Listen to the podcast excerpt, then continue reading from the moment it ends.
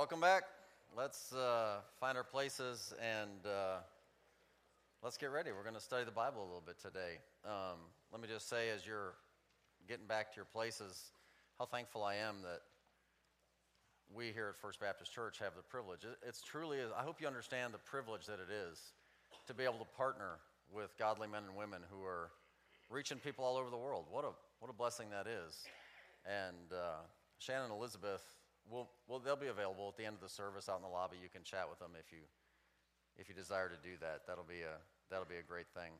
Um, we're going to be looking in the book of Colossians today, and uh, so you may want to open your Bibles there and kind of get ready for that. I, I got a couple of thoughts that were on my mind as I was thinking through this subject, and um, I don't know about you. I guess everybody's different, but my guess is probably most all of you would would agree. I, I mean, I really it, it bothers me if I give somebody something to do. I mean, I have the authority to do that on occasion, and they and they don't do it. I mean, doesn't that bother you? Doesn't it bother you when? Thank you, man. Yes. Doesn't it bother you when, even if it's not your direct assignment, but I mean, people have responsibilities and they're around you, they, it affects you, and when they don't do their job, I mean, it's just kind of irritating. On the other hand, if you're like me and most people, you probably get great fulfillment from doing the things that are on your list to do. So, whether you literally write out a checklist or a to do list or whatever the case might be, when you are able to finish a task and check it off your list and say, man, and if by chance you're at a day of work and you got four or five things off your list today, man, that's a good day, right? I mean, you feel really good about having completed some things that are important to do. Well, what we want to do is kind of take that thought and roll it into a ministry context and talk about finishing the task that is set before us. And, and it's fair to ask the question is it, is it ever really possible, really, to finish the task that the Lord has given us to do? I, want you to think about that. Okay, so we're going to start out with this thought, and it's in your notes is that the work of the Lord, literally, scripturally, is to make disciples of all nations, right? I mean, you can boil it down and define it any number of ways, and there's a lot of little details that we carry out, but ultimately, the work of the Lord. It's the Great Commission. It's, it's making disciples of all nations. So wherever you are, you make disciples, and wherever Christians are, they make disciples. And look, that being the case, and understanding what the Bible says, we understand that that work, the work of the Lord, it's never going to be complete until the Lord comes back, right? When He comes back and He puts an end to it and He establishes His kingdom, well, then the work of making more disciples is done because God said it's done and he, and he came back. But as long as we're around and we get up every morning and we go through our day and we go to bed at night and we get up the next morning, I mean, there's always more work to be done in the work of the Lord, right? Well, don't let that discourage you because, on, on the other side, the positive spin on that thought is the fact that, in my mind anyway, it's really good news. No matter how long I'm around, no matter how much I do, no matter what I have a chance to be involved in, the good news is there's always more to do. There's always more significant, purposeful things to throw my life at. And so if you're here and, and, and maybe you're older, or maybe you have had health issues, or maybe you're thinking for some reason, my capacity to contribute has been diminished. Listen, as long as God has still got you here, there's something significant that you can do. And, and that's an encouragement, I hope. So if the work of the Lord is just never really going to be done until the Lord finishes it up, um, why is it that we see people stop doing what they're doing. Some people go on and do something else, and some people just stop. Why do we see that? Could there possibly be an explanation? Is there a way that we can wrap our minds around this and understand specifically what God expects from us? We want to be obedient, we want to please Him, right? So, our text is near the very end of the book of Colossians. It's, it's almost the last verse. It's the second to last verse in the entire book. Colossians 4, and just verse number 17, where it says, And say to Archippus, Take heed to the ministry which thou hast received in the Lord, that thou fulfill it. That's going to be the text that we're going to look at today. Let's just go to the Lord in prayer. So, Heavenly Father, as we come before your word today, I do pray that through this story that you will define for us of your admonition to this man, Archippus, that we will understand better what it means to do the job that you have given us to do and to understand is it possible to really finish it? Is there something to it? What about people who quit doing one thing and maybe do something else? How does that all fit in? Holy Spirit, please be our teacher today. We pray in Christ's name. Amen. Okay, so let me just give you a little bit of background. If you have your Bibles open, you can just glance up, and we're not going to read the whole chapter number four, but basically, starting in verse number seven down to the end, as Paul frequently does, he kind of wraps up this letter to the church in Colossae with a bunch of salutations and greetings, and greet this one and greet that one, and, you know, tell this guy he borrowed my hat. No, he didn't say that. But he says stuff like, you know, whatever. He greet, greet all these cool guys that are friends of mine that I ain't seen in a long time. And so, you know, he runs through these names, and, you know, when you're reading through the Bible faithfully, and hopefully you're doing that, this is the part where your eyes just zoom to the end. You don't bother really reading it. I know you do that. And, but God included it in His Word, which means there's got to be a reason that He included it. There's got to be something to this. There's got to be something that we can potentially learn. Okay, so in the long list of all the people that he's just giving these greetings and salutations to, we come near the end and we get this guy named Archippus. Now, one of the things I want you to notice is just before we get to verse number 17. Go ahead and look with me, for example, in verse number 13. It says, For I bear him record that he has a great zeal for you, and them that are in Laodicea, and them in Hierapolis. Luke, the beloved physician, and Demas greet you. Salute the brethren which are in Laodicea and Nymphas and the church which is in his house. And when this epistle is read among you, again, this is to the Colossians, cause that it be read also in the church of the Laodiceans, that ye likewise read the epistle from Laodicea.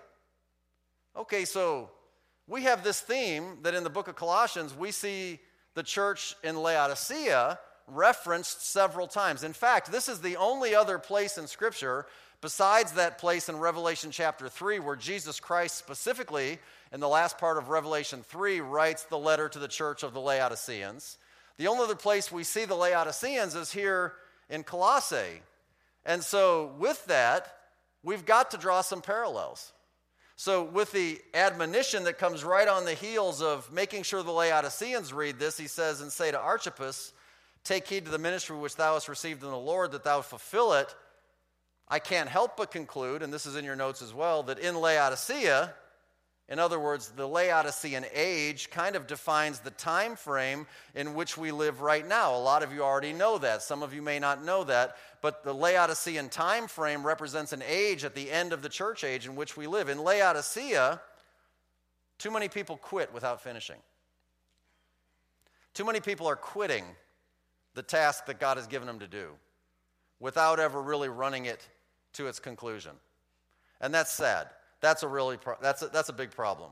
And so you don't want to be that person at the judgment seat of Christ who has to give an account of your life having lived through yes it's not your fault the time frame which happens to be characterized by Laodicea but having fallen prey to the spirit of the age which is trying to drag you down and cause you to forsake the responsibilities that God has given to you without carrying them out to its fulfillment. So, today, what we're going to do is we're going to learn how to finish our work that God has given us to do. And that's the title I've given it Finish Your Work. So, the first way that we're going to break this down and look at it, and we're going to look at it in three different ways because it's not a sermon unless you got three points. So, the first one is about the person of Archippus, the person of Archippus. And say to Archippus. So, we got to take a minute and we got to try and figure out who is this guy? Okay? Well, there's only, only one other place in all the Bible where his name is referenced.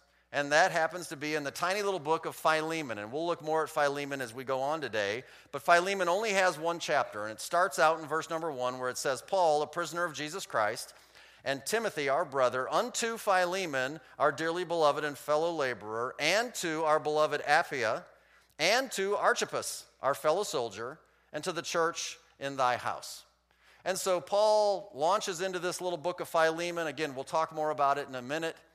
But just understand that Archippus, and so this is in your notes, was a believer in the church that met in Philemon's house. That's one thing we know about Archippus because he sends to Philemon. Philemon is the recipient of this letter. He greets him and other key individuals that are in the church that happens to meet in the house of Philemon. So Archippus was a believer in the church that met in Philemon's house. We know that the church is located in Colossae. Okay, this book is the book of Colossians, but interestingly enough, so if you were to go back to Colossians 4 and start in verse number 7, it says, All my state shall Tychicus declare unto you, who is a beloved brother and a faithful minister and fellow servant in the Lord, whom I have sent unto you for the same purpose, that he might know your estate and comfort your hearts, with Onesimus, a faithful and beloved brother, who is one of you. They shall make known unto you all things which are done here. So Paul writes this letter from Rome in prison to the church which is in Colossae, and he mentions a couple of guys, Tychicus and a guy named Onesimus. Now, Onesimus is going to pop up in Philemon in just a second. So the idea is, is that as he's sending this letter to Colossae, he's sending it by the hands of Onesimus, saying, He is one of your own. And as we'll see in a minute, he's also a part of Philemon's church as well. So that's kind of what's going on. Uh, the other thing you can know about this scenario, okay, that affects um, Archippus, is that Colossae was a twin city with Laodicea.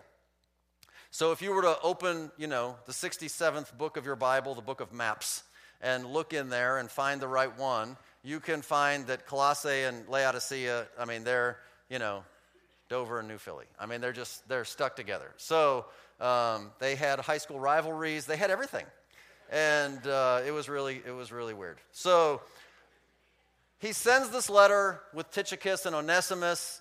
Um, as it turns out, as we'll see in a second, that Onesimus was actually a slave uh, owned by and serving Philemon. Philemon would have been a wealthy man, he would have had servants, and Onesimus was one of those guys.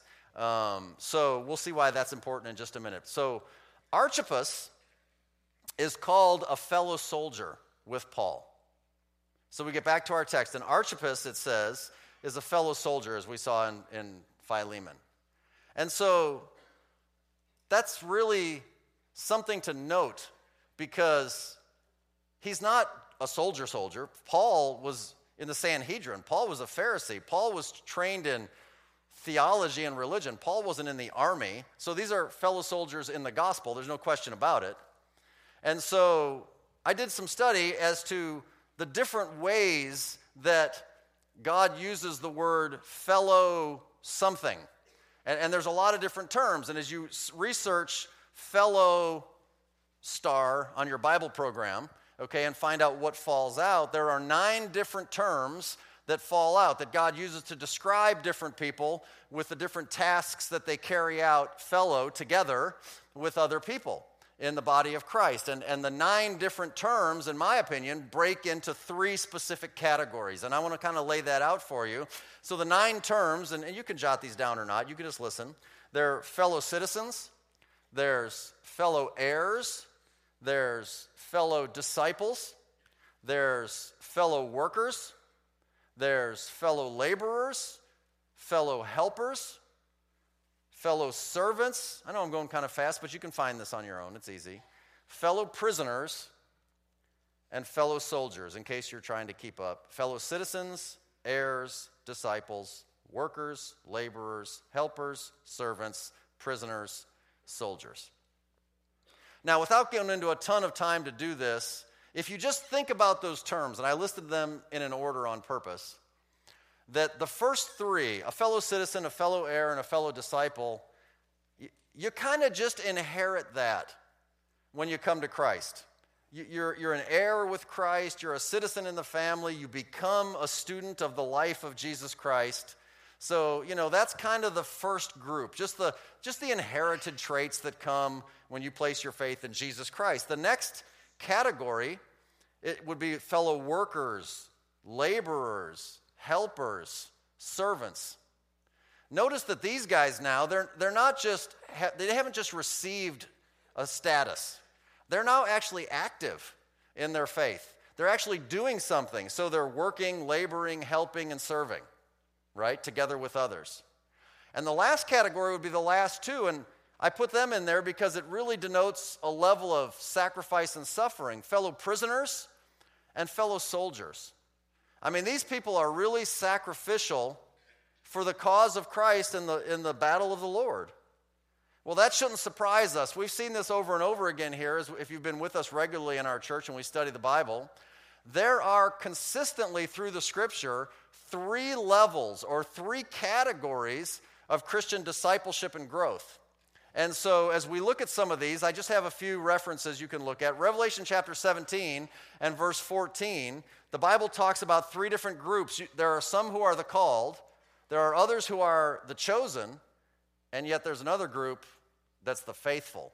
Because everybody can be called, but not everybody's chosen unless they respond to the call. And you could be called and chosen, but not necessarily faithfully carry out the task that is given you to do. In Mark chapter 4 and verse number 8, it's the parable of the soils and the sower, and he talks about the fruit that'll spring forth. Some will be 30 fold, some will be 60 fold, and some will be a hundredfold. In 1 John chapter 2 and verse 13, talking about spiritual growth and development, it refers to believers as either little children, young men, or fathers. So, if we put all that together, what am I trying to say? I'm trying to say that if Archippus is called a fellow soldier, that that means he would have been, without a doubt, a mature believer. Archippus is not a child in the faith. He is not one who is just in training. Archippus is a fellow soldier. He would have demonstrated suffering, he would have demonstrated sacrifice, he would have been a leader. He would have been in that third category of believers who would have proven himself to have been faithful, a hundredfold believer, a father in the faith. He's a fellow soldier for the Lord. Why is that significant? Well, that's significant because we tend to expect more from people who are of that level, don't we? I mean, he is going to be, he's encouraged in this verse hey, Archippus, don't quit, okay, to paraphrase. Well, it's never right or approvable for somebody just to quit. But if it happens to a baby Christian, you're kind of like, oh, okay, um, you know, they're still figuring it out. But man, a guy who's a fellow soldier, and he has to be told, take heed to the ministry that you fulfill it. I mean, should he really need an exhortation to finish? I mean, shouldn't he really know that already? Well, that's kind of who Archippus is.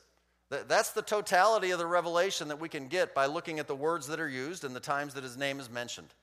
So let's go to the next point because really this is what it's all about, and I'm calling it the preoccupation of Archippus.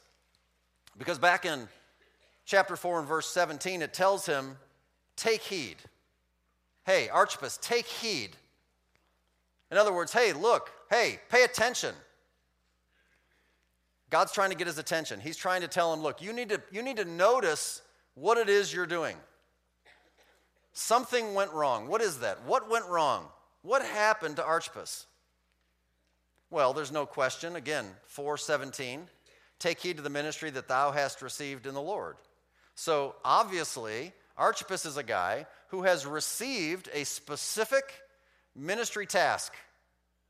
He received it in the Lord. He's called a fellow soldier. He was in the battle together with Paul. But somehow, in the course of his journey, he lost his focus.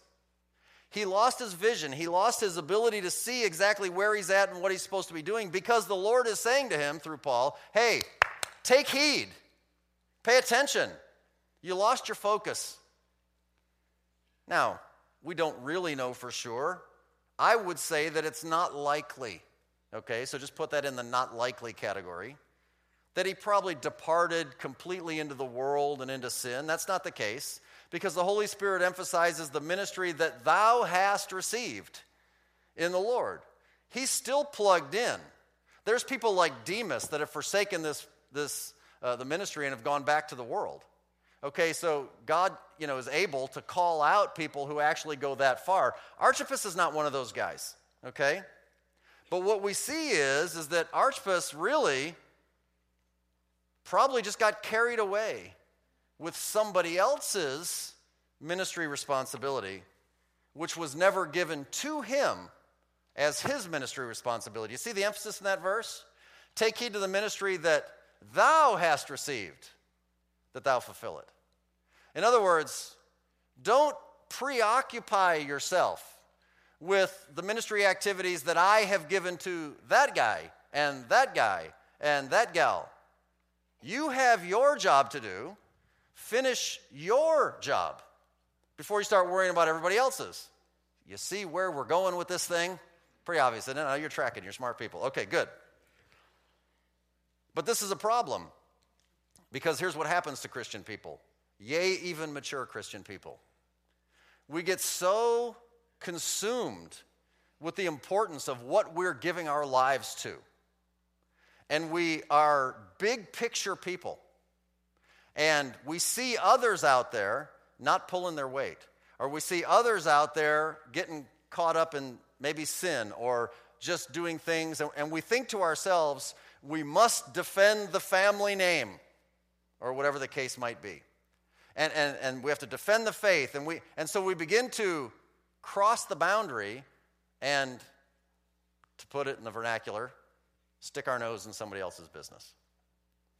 And God tells Archippus, a, a mature Christian leader, one who has suffered and sacrificed, a fellow soldier, hey man, do your job. Do your job. That's an important thing. So, what could this distraction have been? He obviously got distracted, right? So, if we're going to find out, just like we found out who Archippus is, we got to go to the Bible. The Bible's the book of life. The Bible has all the answers, right? I mean, if the answer isn't in the Bible, then, I mean, I mean, who really cares what I think or anybody else thinks? I mean, it doesn't really matter, does it? I mean, we've got to find out what it's all about. So, now's your chance to go ahead and flip over to the little book of Philemon. And so it's just a few books to the right, and you'll find it in there. It's the last little letter before you get to the epistle of the Hebrews. And we're not going to read it, although it's very short, and you could read it yourself very quickly. It's only 25 verses. I'm just going to pull a few verses out. But the story of Philemon is the story of the Apostle Paul writing a letter back to this man who was a, a, a obviously a wealthy man. He had a slave whose name is Onesimus.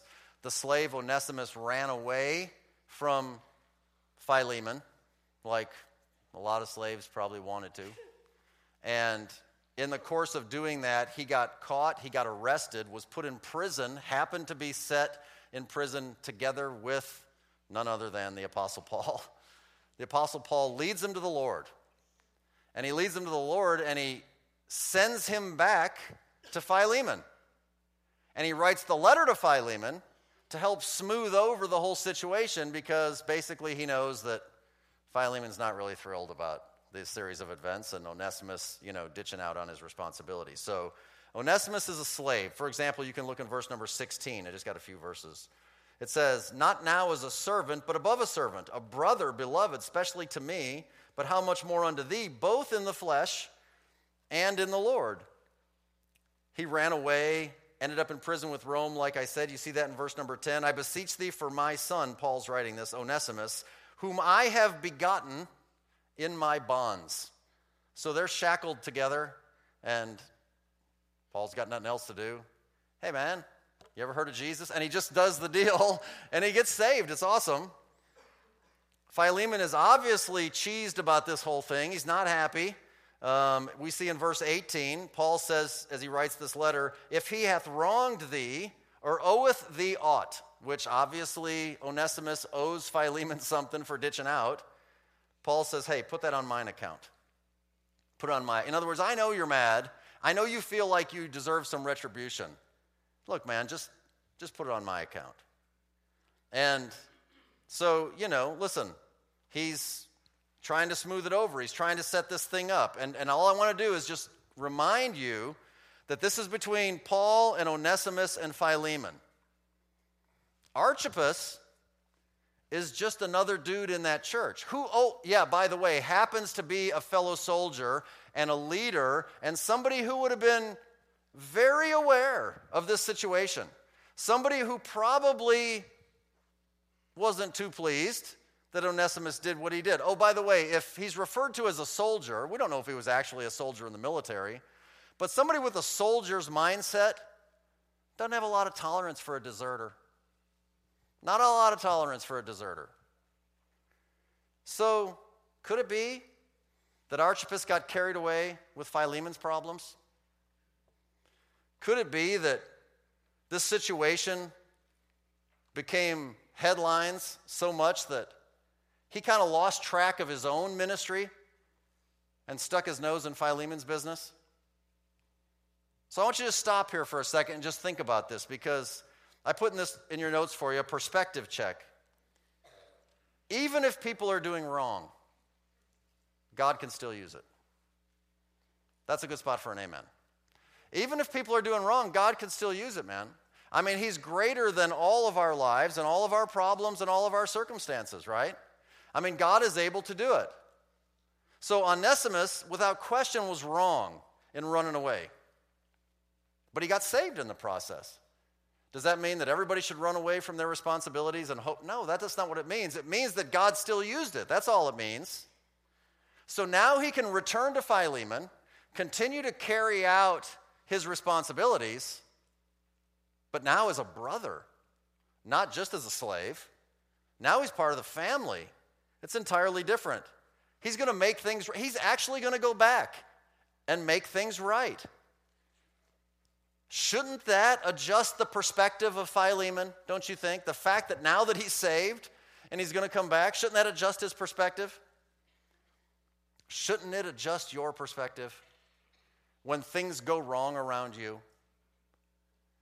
When things happen that are unjust to you, or maybe to your friends, or maybe just in general, and you get so carried away with the general injustice. I'm not saying live your life with blinders. I'm saying don't lose focus of the ministry God gave you to do. Apparently, that's what happened. What went wrong? Well, that's, that's what we see. Archippus is being told that he needs to focus on his own ministry. He obviously got involved in somebody else's ministry that God never called him to do. Archippus had no direct role. He had no way of affecting positive change in this situation. He was just sticking his nose in somebody else's business. And God said, Hey, man, pay attention. Hey, look, behold, take heed. I get back to what I called you to do. Get back to doing what I asked you to do. I'll take care of them. I can handle those guys. You do your thing. Because here's the deal when you involve yourself in other people's responsibilities, you know who's not doing your responsibilities? you, or nobody else for that matter. When you abdicate your responsibilities to go somewhere else, nobody's doing yours. And oh, yeah, by the way, God gave you yours so that it would get done. So we need to make sure that we do that. Now, I do have a personal story. I always have a personal story. and I don't always enjoy sharing my personal stories. But this one's not so bad, so I don't mind. But I was in Albania back in the year 2000, and in my a situation just like this happened. So the church that I was sent from was going through some challenges, and what was happening is that the pastor was beginning to preach some messages that were contrary to the established doctrine of the church historically. And the issue that he was getting involved in happened to be uh, an issue of what we sometimes refer to as prosperity gospel preaching. And so the idea that, and things were said that Jesus Christ is rich, he was a wealthy man, and that, you know, if by your faith in Christ, you also will experience material prosperity and all this kind of thing. Anyways, and so the believers in the church, not unlike this church in size and, and history and discipleship and stuff, the, the believers in the church were incensed. They were taught better than that. They knew the Bible themselves, as you do. And if I got up and started preaching something crazy, you should know better. You should know enough of the Bible to know and call me on it. Well, anyways, they were getting kind of stirred up and weren't exactly sure who to talk to and why and what and how all they played it out. I'm not 100% sure, but I know I'm in Albania. I mean, I'm 6,000 miles away, and I'm starting to get emails. And so, people who were in the church, who were friends of mine, were writing me emails and saying, Hey, did you hear? Hey, do you know what they said? Hey, do you know? And I was, No. and they said, Well, what do you think about that? I want to know what you think about that. And I thought to myself, This is a quandary. because the truth of the matter is, I would not have agreed with this new line of preaching and teaching. It's not like I'm not aware of the fact that there are people who want to propagate that stuff, but I, I didn't actually agree with, you know, what was being taught. It was a deviation from what I understand the scriptures to teach. But as I was praying, and I and fortunately was wise enough to just go to the Lord first, God gave me Colossians 4:17. And he specifically showed me, like he said to Archippus, Hey, Archippus, take heed to the ministry I gave you. And I thought, that's my answer. You know what? Whatever they do over there, at the end of the day, that's their business, and that's God's business. Jesus Christ is alive and well back in the United States. He can do whatever he needs to do in that situation. It's none of my business. And so, they're my friends. I didn't just ignore them. I said, you know what? I don't know anything about that. Why don't you just pray that the Lord take care of it? I'm staying out of it. I'm kind of busy. And you know what? At the end of the day, God bless that. I mean, go figure. He ble- of course, He blessed that.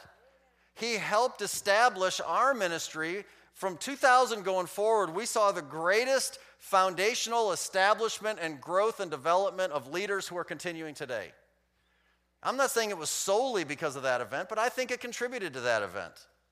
So here's your application point Keep your focus on the ministry God gave you. Trust God enough to handle others' situations that don't concern you. Amen?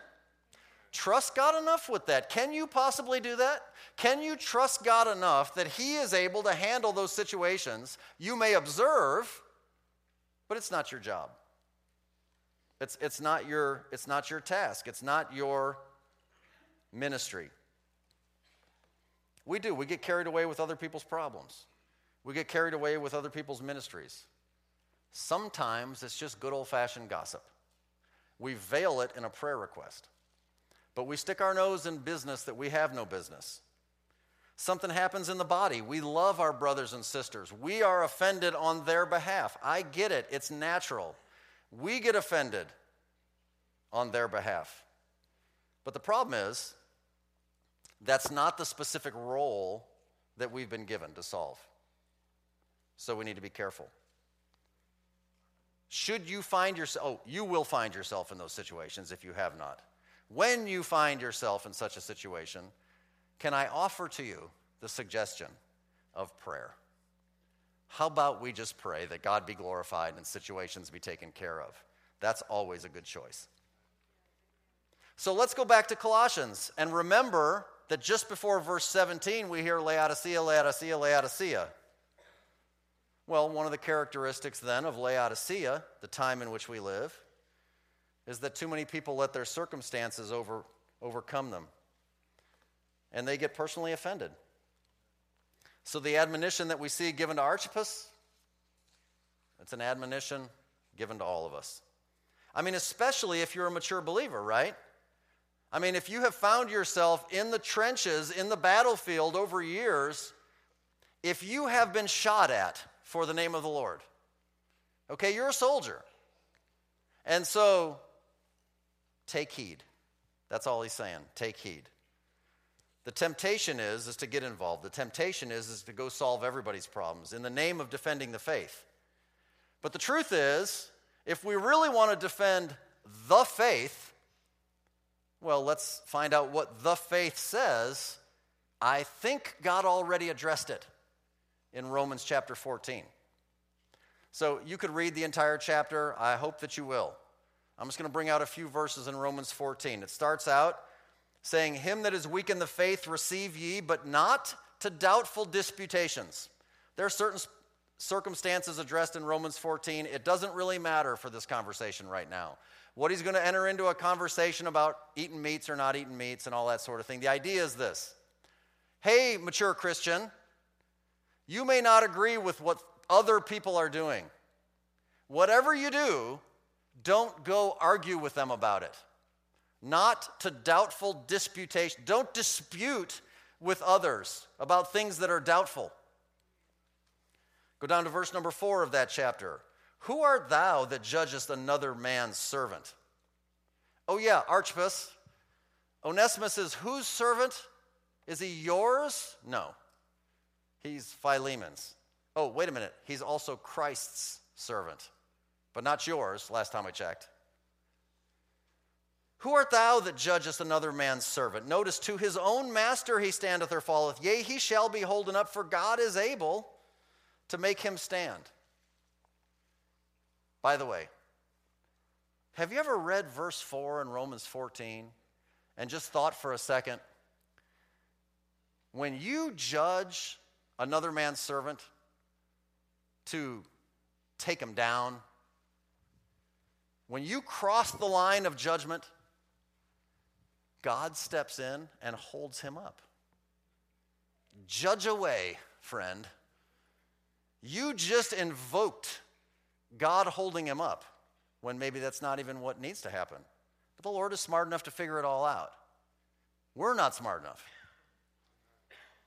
A little further down, verses 10, 11, and 12. But why dost thou judge thy brother, or why dost thou set it not thy brother?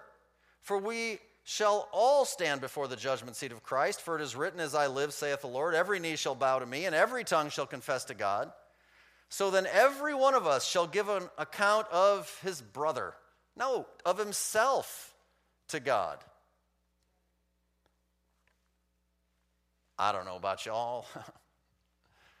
My list of stuff to worry about is plenty long. Plenty long. And for me to just voluntarily take your list on me is dumb. And it's dumb because it's dumb, and it's dumb because God says it's dumb. So don't get preoccupied with some ministry that God didn't give to you. Because if you do, then you'll never really deal with what our third point in the message is the purpose of Archippus. And the last part of verse 17, that thou fulfill it. Fulfill. It's not hard. Fill it full. Finish the task. So we're going to talk about fulfilling the ministry. Fulfilling the ministry. Well, I thought you just said the work of the Lord is never done until he comes. How in the world am I supposed to fulfill that if I can't? Glad you asked. Good question.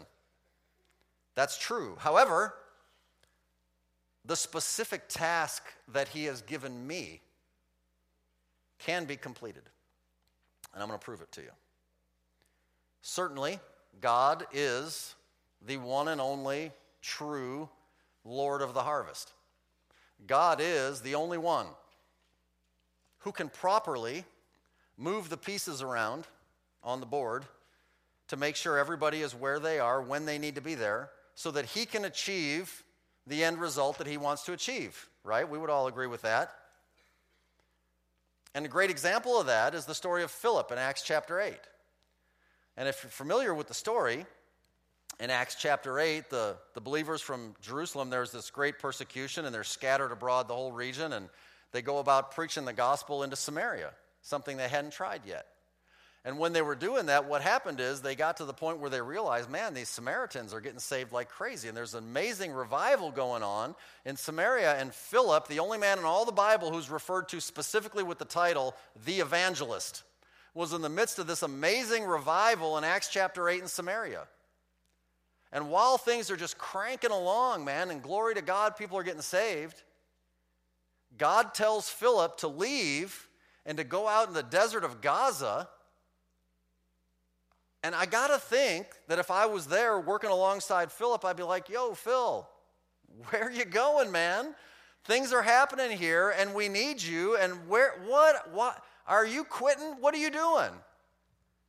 But God knew that there was a eunuch of the country of Ethiopia who was reading in Isaiah and needed somebody to explain the scriptures. He needed somebody to be in Gaza so he could meet up with the chariot, so he could lead the Ethiopian to Christ, so that the Ethiopian goes back to his country and begins his own revival. But somebody had to go do that, so God moves Philip from one place of service and puts him in a new place of service. It might have sounded crazy to Philip. It probably sounded crazy to the people around him. Let me tell you something. Each one of us needs to be open to whatever's God, whatever God's plan is for each and every one of us. Amen? So here's the thing I want you to learn there is a difference between the work and my work. That's what I want you to get. The work of the Lord is the thing that will never be completed until God says, Time out, we're done, time is over, I'm taking over. The work of the Lord continues. But my work the specific thing he gave me to do can be completed. There's no question about it. So I'm going to give you some examples. 2 Timothy chapter 4 and verse number 5. Paul writes to Timothy, But watch thou in all things, endure afflictions, do the work of an evangelist. Notice, make full proof of thy ministry. Timothy has a specific ministry, and he has to make full proof of it. Two verses down, verse number seven, Paul then says, I've fought a good fight. I have finished my course. I've kept the faith. He's near the end of his life, and he realizes, I have done all of the things that the Lord has specifically asked me to do. And he talks about earning a crown of righteousness as a result.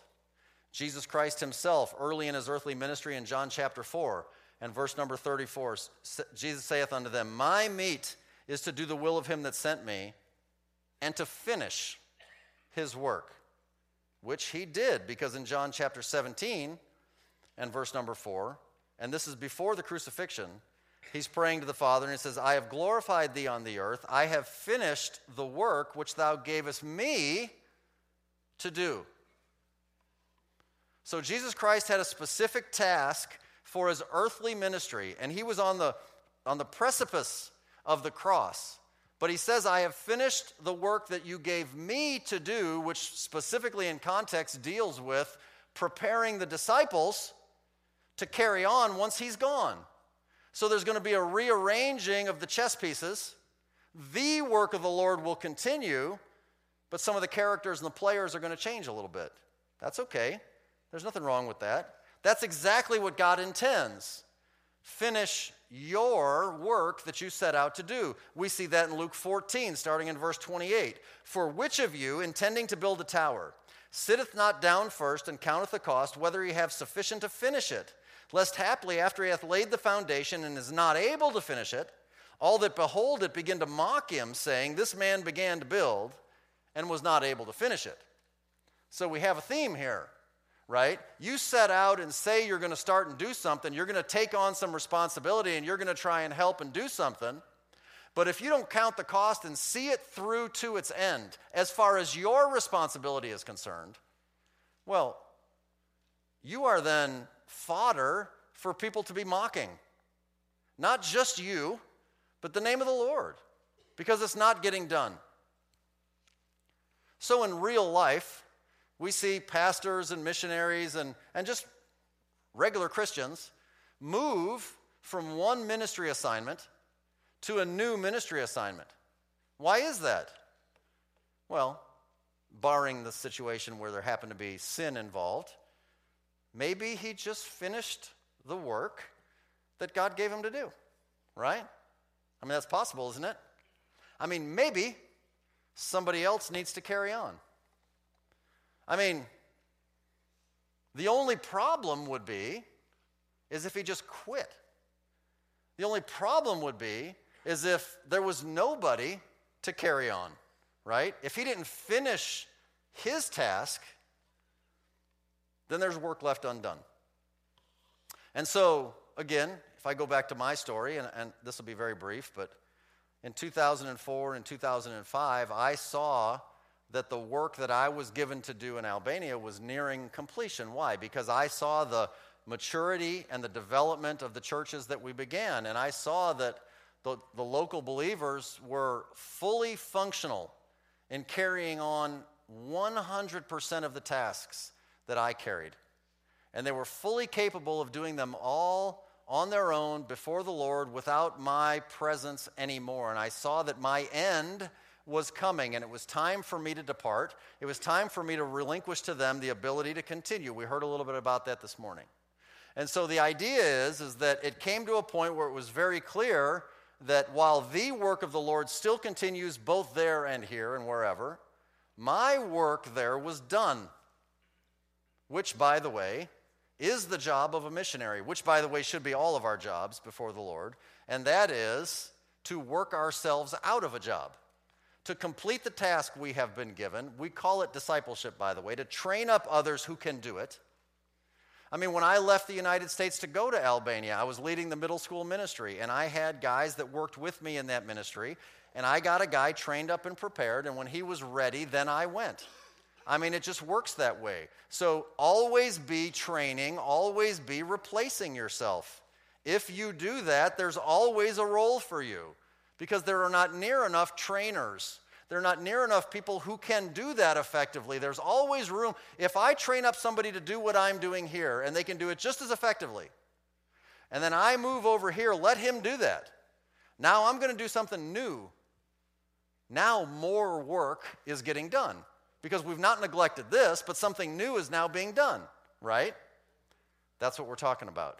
That's why the admonition to Archippus is so important. Hey, you got to finish what you did, what you started. So, back to your notes. There is a common problem today, and that's that people labor without an exit strategy. And I don't care, I'm not just talking about people who travel around the world like missionaries. Every single one of us should have a specific ministry that we believe God has given to us to fulfill. Some of them are written in black and white in your Bible. For example, the ministry of reconciliation, the ministry of making disciples. So, wherever you are, you should have your ministry and you should sense God gave that to you. Then we should pray for a measurable target or a goal. What would completion look like? And then we work towards that end.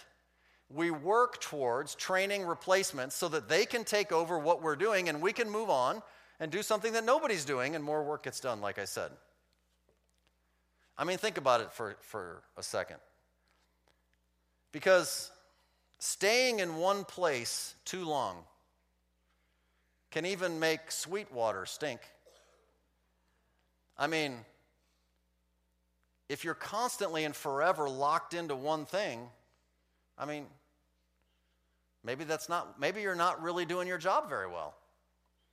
I, I love it when, look, Christians in this church want, they, they serve faithfully for a period of time and they just sense it's time for me to do something different. They're not just quitting. I, I would like to do a different kind of ministry. Man, when, when the people have come to me and asked me that, frequently they don't, but often they have. And if you come to me with that kind of a desire, I want you to know, and the people who have done that can stand up and testify that this is true. I will do everything in my power to help you make that transition. I will do everything I can to get you where you feel you need to be, but we're going to make the transition right, okay? Because at the end of the day, if you're just a runner, well, that's not helping anybody, right? I mean, that's just carnality. And so when we talk about the Avant team, I mean, they went into that ministry with an exit strategy. Well, praise the Lord. That's fantastic.